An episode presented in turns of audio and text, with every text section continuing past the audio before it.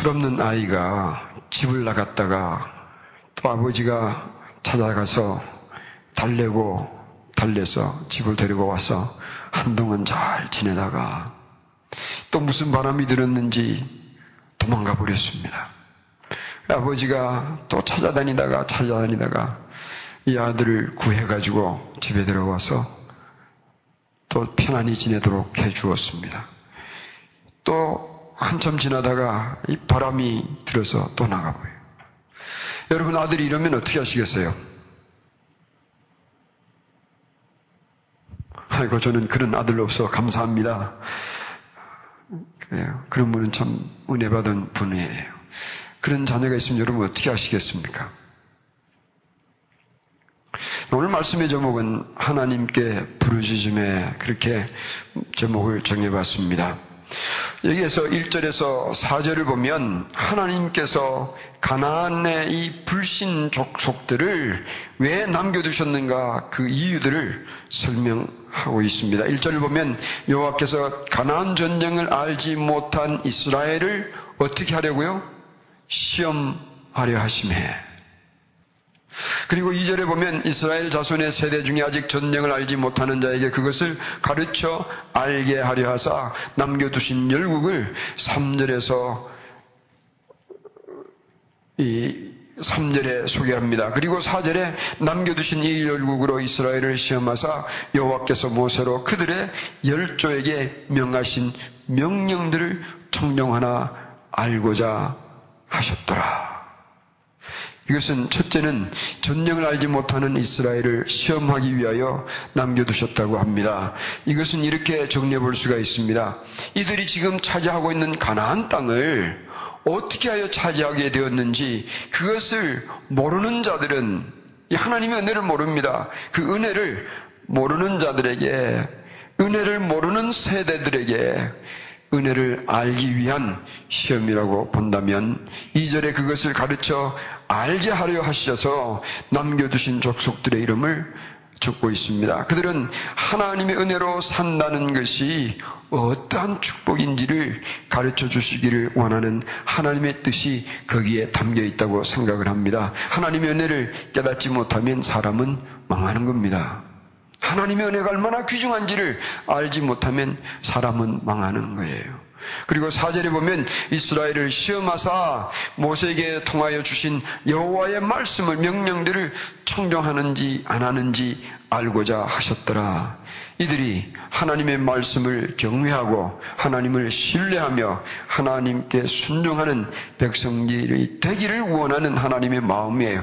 이것들 순종 안 하면 내가 망하게 하고 말 거야. 그런 것이 아니라 이 백성들이 하나님의 말씀을 경외하고 하나님을 신뢰하고 하나님의 말씀을 따르기를 바라는 하나님의 마음이에요. 이 시험은 하나님께서 주시는 시험은 우리를 끌어내리는 시험이 아니에요.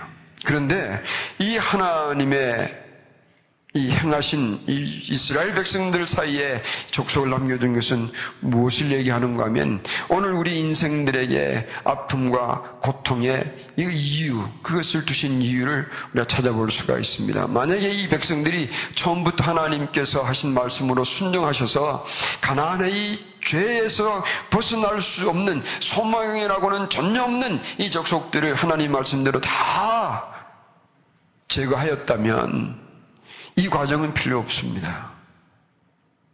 하나님께서 본격적으로 이스라엘을 세우신 그 역사의 걸음을 앞서 나갈 수가 있었을 텐데 그게 안 되셔서 못 나가고 있는 거예요.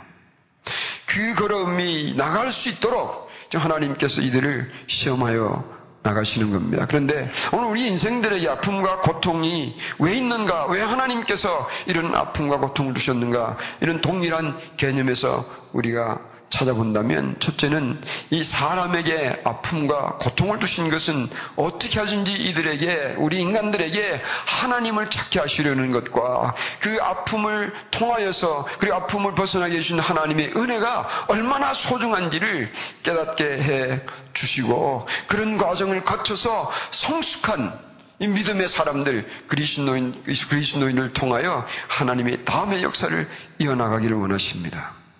그러므로 우리가 겪어가는 이 고통은 사실 우리 인생에게 한한 것이 아니라 하나님의 계획 아래 본다면 우리가 다루는 내 인생의 것보다 더 큰 의미들을 가지고 있습니다. 이스라엘 백성들은 이 가나안 땅에서 조금 남겨둔 이 백성들과 엎치락 뒤치락 하고 있을 백성들이 아니었, 아니었습니다.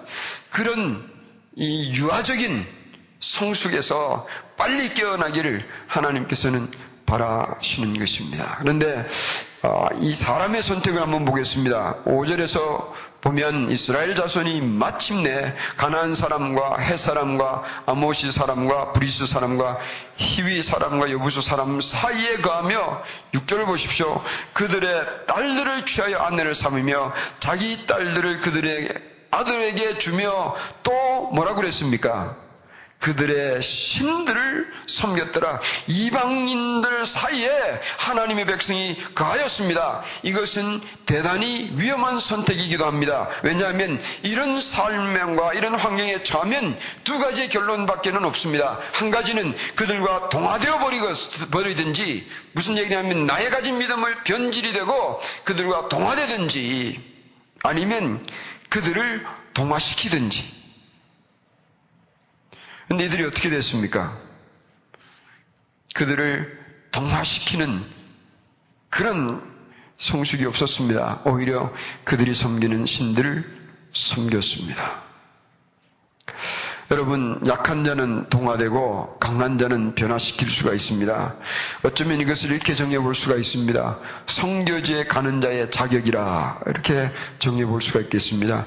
이스라엘은 아직 성교국이 성교자의 나라가 되도록 성숙하지 못했습니다. 그것이 하나님께서 가나안 족속을 완전히 제거하신 이유였습니다. 그들이 그걸 따르지 못했습니다. 어저께 한 형제와 이 성교에 대한 이야기를 나누며 성교지에서 일어났던 참 불미스러운 일들을 같이 얘기하며 이런 얘기를 했습니다. 성교지는 누가 나가느냐? 성교지에선 성교사로 나간 사람이 어떤 사람들이냐면 목사 중에 목사들이 목사 중에 목사가 성교사로 나가며 인격자 중에 인격자가 성교사로 나가야 합니다. 하나님께서는 이스라엘을 이 성교의 나라로 삼고 싶으신데 이 백성들이 아주적 주저앉아 있는 거예요. 그러니까 하나님께서 이 백성들을 훈련시키기를 원하십니다. 6절 보면 바로 그 내용이에요. 육신의 자폰으로 영적인 자폰을 해버리는 자들이 되고 많은 것입니다. 그래서 이방인들의 선을 섬기는 거예요. 7절을 보겠습니다. 이스라엘 자손이 여호와의 목전에서 악을 행하여 자기들의 하나님, 하나님 여호와를 잊어버리고 바알과 아세라들을 섬기니라. 진짜 하나님은 잊어버리고 이제 가짜 신들을 섬깁니다. 자신들을 축복하여 주신 하나님을 버리고 자신들을 망하게 하는 하나님을 섬깁니다. 신을 섬깁니다. 여호와는 잊어버렸습니다. 이건 뭘 얘기하느냐면 나와 하나님 사이에 무엇이든지 끼어들기만 하면 그 순간부터 나와 하나님 사이의 거리는 멀어지게 되어 있습니다. 이 이방인들의 문화의 맛을 한번 보면 요 이방 문화의 이 세상 문화의 맛을 한번 보면 한번 맛보고 돌아설 수가 없게 만들어져 있습니다. 한번 맛보면 어떻습니까? 더 강렬한 맛을 보기를 원하는 거예요. 이게 문제거리예요. 여러분 절대로요 세상의 문화는 맛볼 게 되지 못합니다. 누가고 얘기하고 이런 얘기를 했는데 기억이 안 나는데 저는 미국에 82년도에 와서 아직도 라스베이거스와 리노 같은 데서 리노 같은 도시 한 번 방문해 보지 않았고요. 아직도 카지노에 이 빠진겁니까 기계입니까 뭔 모르겠는데 기기 한 번 돌려본 적이 없습니다. 저는 그것을 대단히 자랑스럽게 여기고 싶습니다. 앞으로 영원히 저는 그런 도시에 방문하지 않을 겁니다. 그게 제 마음이에요. 만약에 그러나 제가 그 맛을 보았다면 이렇게 강렬하게 말하지 못할 거예요. 왜 이렇게 말할 수 있느냐면 맛을 못 봤으니까 근처 안 가기만 하면 되잖아요. 맛본 사람은요 이미 맛을 보았기 때문에 그것에 안 가려고 애를 써야 합니다. 몸부림을 쳐야 합니다. 지금 제가 무슨 얘기하고 있는지 아시죠? 얼마 전에 이 말씀드렸죠. 컴퓨터 한 번 켜지 않고도 살아갈 수 있는 분들은 복된 자입니다. 컴퓨터 켜려고 배우려고 하지 마십시오. 그랬죠. 그럼 그게 얼마나 축복된지 아세요? 컴퓨터 유용하죠. 컴퓨터를 뭘 하면 편한 게 많습니다. 그러나 저는 말씀드리고 싶습니다. 여러분 컴퓨터 스위치 한 번 안 켜고 살아갈 수 있는 분들은 대단한 사람들이에요. 무엇이 대단하냐 하면 그만큼 악을 대할 수 있는 기회를 여러분들은 차단하고 사는 거예요. 저도 만약에 하나님께서 저를 불쌍히 여기셔서 어디 산속에 깊이 들어가서 살 수 있다면 인터넷 뭐고 다 끊어버리고 컴퓨터 그것 다 버리고 그냥 성경책 들고 공책 들고 그렇게 살 수 있으면 좋겠다 생각해 봅니다. 제가 무슨 얘기 하는지 알죠? 우리는 약한 존재들이에요. 악을 접하는 문화에 들어갈 때에 내가 정말 강한 믿음이 있어 저들을 변화시킬 수 있는 영향력을 가지고 있는 성숙함이 없다면 내가 변화되게 되어 있습니다. 내가 변화되게 있습니다. 이것이 이스라엘의 슬픔이요 선택이었습니다. 그래서 12절을 보면 이들이 어, 9절에 9절에 보면 no, 7절에 보면 여호와의 목전에서 악을 행하였더라. 여러분 아십니까? 사람이 저지른 모든 악은요 하나님의 목전에서 저지르는 거예요. 하나님의 눈을 피하여 죄를 저지를 수 있는 것은 하나도 없습니다. 하나님 목전에서 저지르는 게 게다가 이들이 그냥 삶에서 뭐 싸우고 다투고 뭐 어떻게 탐욕이 나서 뭘 하나 훔치고 이 정도가 죄가 아니고요. 이방인들의 섬기는 그 생명 없는 신에게 나의 하나님, 나의 하나님 이러며 살았다 그 말입니다. 아이고, 제가 만약 하나님 같으면 이놈들이 말이야, 어떻게 이런 것들이 있냐? 그랬을 것 같아.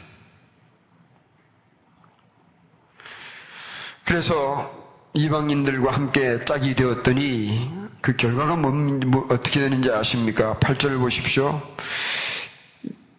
여호와께서 이방인 이스라엘에게 진나사 그들을 이 메소포, 메소포타미아 왕 구산 리사다임의 손에 팔아버리셨습니다. 이뿐만 아니라 12절에도 보면 이스라엘 자손이 또 하나님 여호와 목전에서 악을 행하였습니다. 이런 이스라엘 백성들이 향한 하나님의 선택이 무엇인가 하면 방금 읽었던 것처럼 이스라엘 자손을 그들에게 팔아버리셨습니다. 한번 물어보십시다. 하나님께서 얼마를 받고 이스라엘 백성들을 이방인의 왕에게 파셨을까요? 하나님께서 자기 백성을 얼마의 값을 치러 받고 자기 백성을 이 이방인 왕들에게 파셨을까요?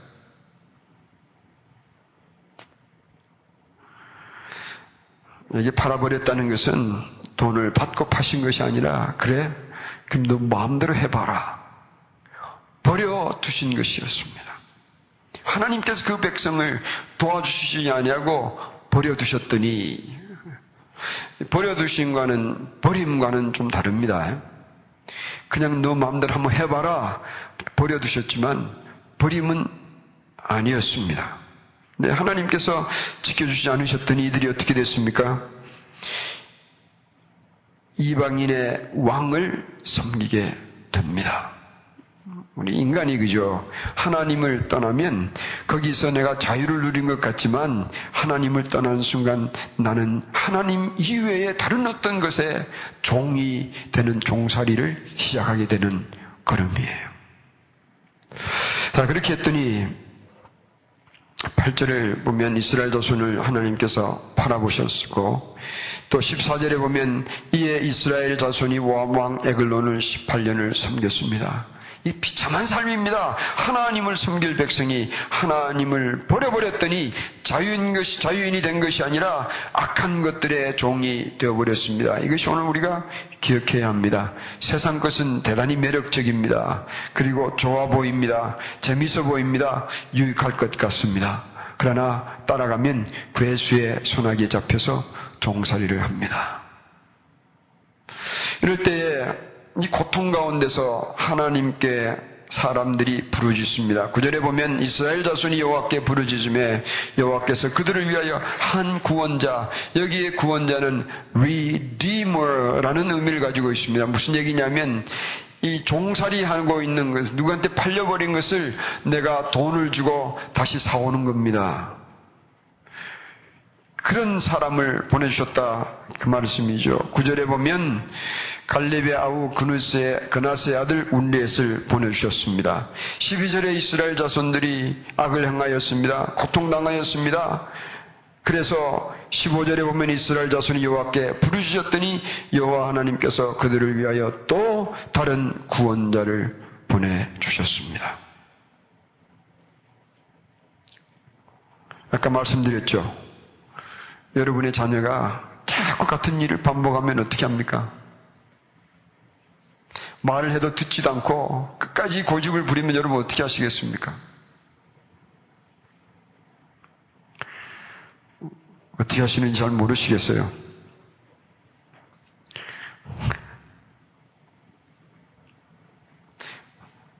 여러분 자녀가 그러면 어떻게 하시겠어요? 혼을 내줘야죠. 그런데 여기 보십시오. 하나님은 이스라엘 백성이 부르짖었더니 아무 말씀 없이 구원자를 보내주셨습니다. 그래 또 잠시 태평하다가 또 자살만 하니 살만하니까 또 이방인의 신들을 섬기고 그러다가 보니까 고통스럽잖아요. 하나님께 부르짖으니 하나님께서 또 구원자를 보내주셨습니다. 어떻게 구원했는지 자세한 내용은 여러분들에게 찾아보실 수 있으니까 그 반복하지 않겠습니다. 이 모습은 마치 철없이 집 나가버린 아이가 부모에게 돌아와서 편히 지내다가 또 바람이 나고 또 바람이 나서 자꾸 도망 나가는 아이와 같다 그 말입니다. 그럴 때마다 하나님은 구원자를 보내주셨어요. 근데 이 구원자도 죽고 또 구원자를 보낸다더니 그 구원자도 자꾸 죽습니다. 이것이 문제거리였습니다. 이 사사가 죽어버리니까 이스라엘 백성들이 어떻게 했습니까? 또 고무줄처럼 이방인들에게로 돌아가고 또 돌아갑니다. 여기서 우리를 오늘 우리 몇 가지 교훈을 정리하고 마치도록 하겠습니다. 오늘 점심들을 맛있게 드셨죠? 점심이 맛있었는지 없었는지는 뭐를 보면 압니까? 여러분은 잘 모를 거예요. 오후 예배 때 여러분들의 눈빛을 보면 압니다. 눈빛이 개슴츠레한 분인들이 자꾸 자꾸 늘어가면 두 가지 가능성이 있습니다. 이 목사의 설교가 지루하던가 아니면 점심 식사가 맛있어서 좀 평소보다 많은 양을 섭취하셨던가 그래서 빨리 정리를 해보겠습니다. 첫째는요, 인간이 하나님의 축복의 손길을 떠나는 순간, 절대로 자유하지 않습니다. 죄악의 소나기에 끌려다니는 것라는 것을 기억하십시오. 무슨 아시죠? 인간이 하나님을 떠나는 길을 선택하는 바로 그 순간부터 인간은 자유하지가 않습니다. 이 죄악의 무서운 소나기에 끌려 다니기 시작한다는 것을 기억하십시오. 일어서기는 쉽지만 무너지는 것은 no. 반대 얘기를 합니다. 세우기는 어려워도 무너지기는 한순간이에요. 공들어 세웠다가도 한순간에 무너질 수가 있습니다. 다윗이 그랬습니다. 많은 위대한 믿음의 사람들이 그렇게 싸웠던 것들이 한순간에 무너집니다. 이게 무너지면요, 절대로 어떤 물질에 무너지는 것 때문에 사람 무너지는 게 아니에요. 캐릭터, 캐릭터, integrity. 여기서 무너지니까 무너지는 거예요.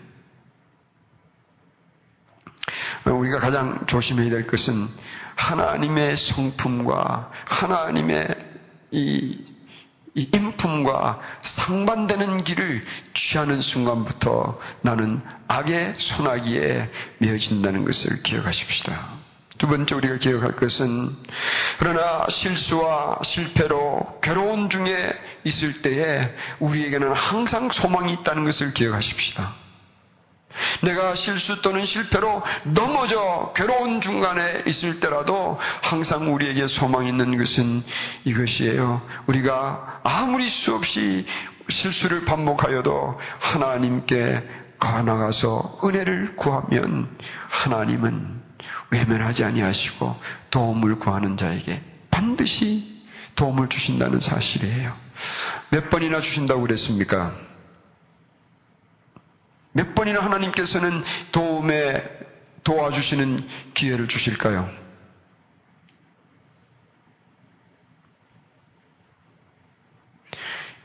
베드로가 질문했잖아요. 이름 일곱 번 용서해 주면 됩니까? 이건 이런 내용입니다.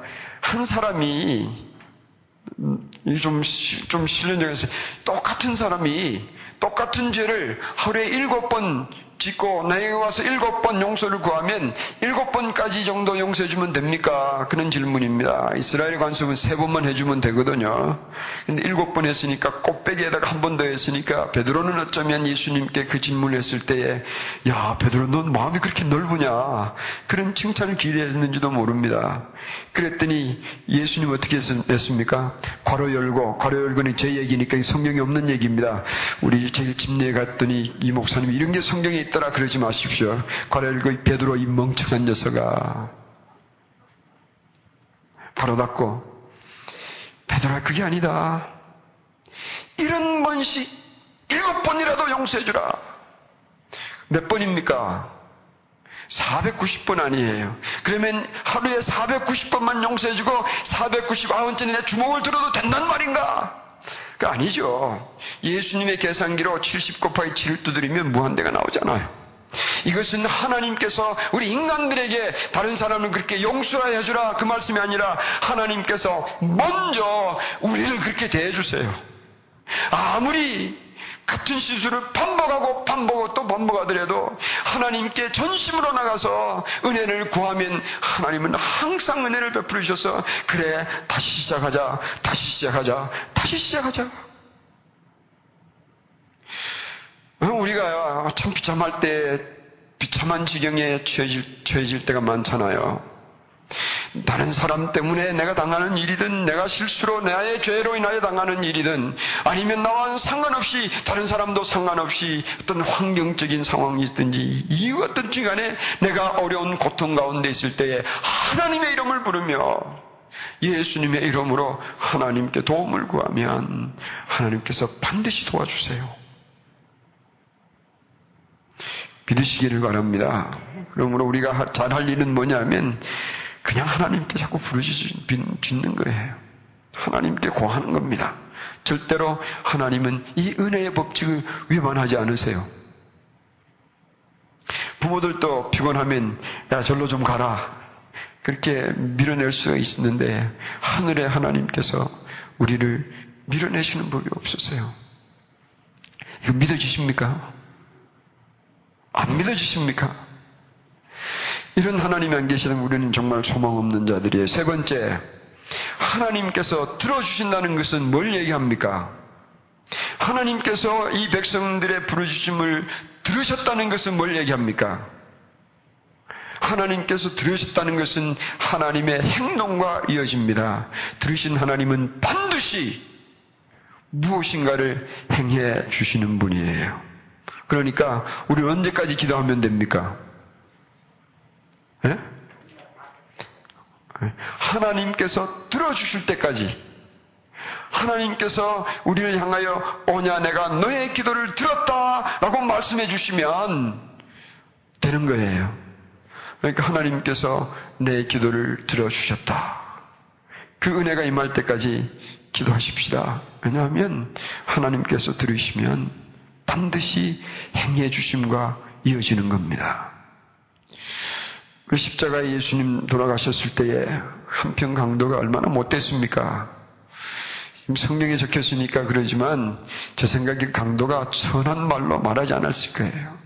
아마 거친 거친 말과 내용을 적어가면 야 네가 하나님 아들을 그랬냐?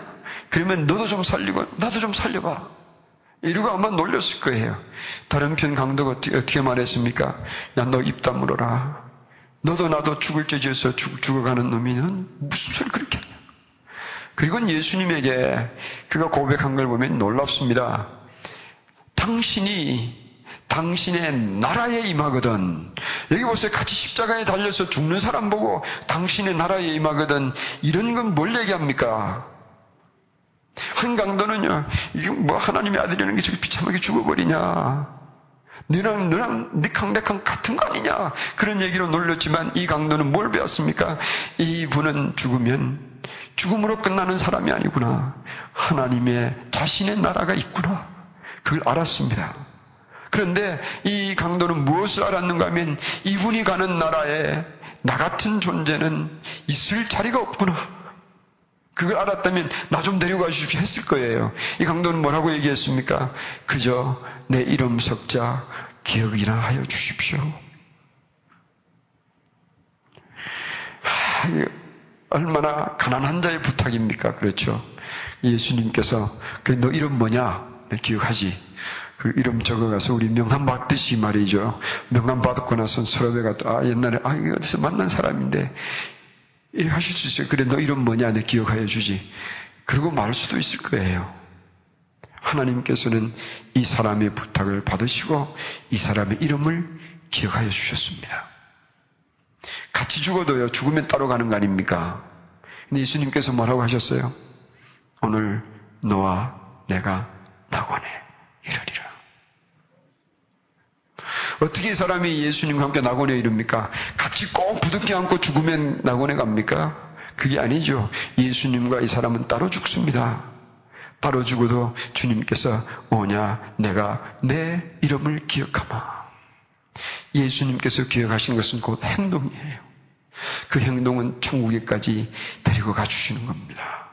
오늘 하나님께서 우리의 기도를 들으시면 들으시면 곧 하나님께서 행동으로 옮겨주십니다. 우리가 기도하면 하나님께서 들어주실 것을 우리는 어떻게 합니까? 내가 고통 가운데에 하나님의 도움을 구하면 그 하나님께서 나같이 미천한 자의 기도를 울부짖음을 들어주실 것을 우리는 어떻게 합니까? 예수님께서 약속하셨거든요. 너희가 나를 믿느냐? 그러면 내 이름으로 무엇이든지 구하라. 내가 수행하리라. 우리 고통 가운데에 주님께 은혜를 구하면 반드시 주님은 들어주십니다. 들어주시면 도와주세요. 우리는 못돼서 내 기도 제목대로 이루어져야 속이 시원합니다. 그런데 어제 공부하도 나누셨지만요. 여러분 하나님께서 우리 기도 제목대로 다 이루어주셨으면 우리는 벌써 망했을 수도 있어요. 무슨인지 아세요? 하나님, 저도 예수님 믿고 나서 무슨 꿈을 키웠는가 하면, 야, 이 젊은 사람들을 좀 데리고 도전하며 살고 싶은데, 여러 가지 생각했거든요. 한국에 있는 대학가 앞에 기숙사를 거창하게 짓고, 그게 저처럼 농땡이를 부리던 청년들을 다 불러서 그냥 그 공짜로 기숙을 시켜주며 거기서 예수님을 전해야 되겠다. 대학교마다 이거 세워야 되겠다. 그럼 뭐가 필요합니까? 돈이 필요하잖아요. 하나님, 저의 부자 되게 해주십시오. 그래서 대학교 앞에마다 이런 좋은 기숙사를 짓고 싶습니다. 그렇게 기도했습니다. 하나님 그 기도 들어주셨습니까? 안 들어주셨습니까? 저 부자예요. 그런데 그 기도는 안 들어주시더라고요. 왜 그런가 가만 생각하니까 제가 이렇게 돈을 주시면 제가 돈 가지고 그런 짓을 안 할 자인 것을 하나님께서 아시고, 야, 임마, 너는 지금 돈 구하지만 돈 받아봐야 너는 망하는 거야. 그러지 말고 내가 다른 방법을 줄게. 대학교 하나, 넌 대학교 하나만 책임져라. 그게 더 좋습니다. 들어주셨어요. 그런데 제 방법으로 들어주신 게 아니고 하나님의 방법으로 들어주셨고 하나님 방법으로 들어주신 것이 더 좋습니다. 여러분 중에 어쩌면 오래 같은 기도 제목을 가지고 기도해 오신 분들이 있을 거예요. 자주자주 생각하며 하나님, 저 사람은 기도를 덜컥덜컥 들어주시며 왜 저의 이 기도는 아직도 들어주시지 않으십니까? 그 우망하는 마음이 있으세요. 두려워하지 마십시오. 하나님은 이미 여러분의 기도를 들으시고 움직이고 계세요. 우리 눈에 안 보일 뿐이지.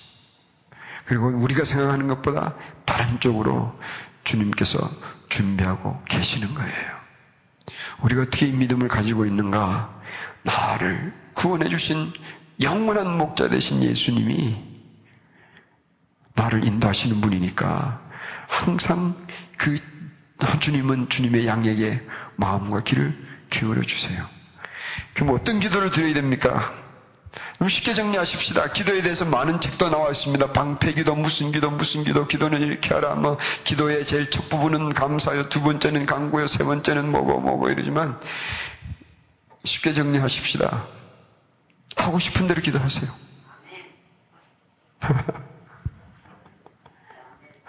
여러분 드리고 싶은 대로 드리세요.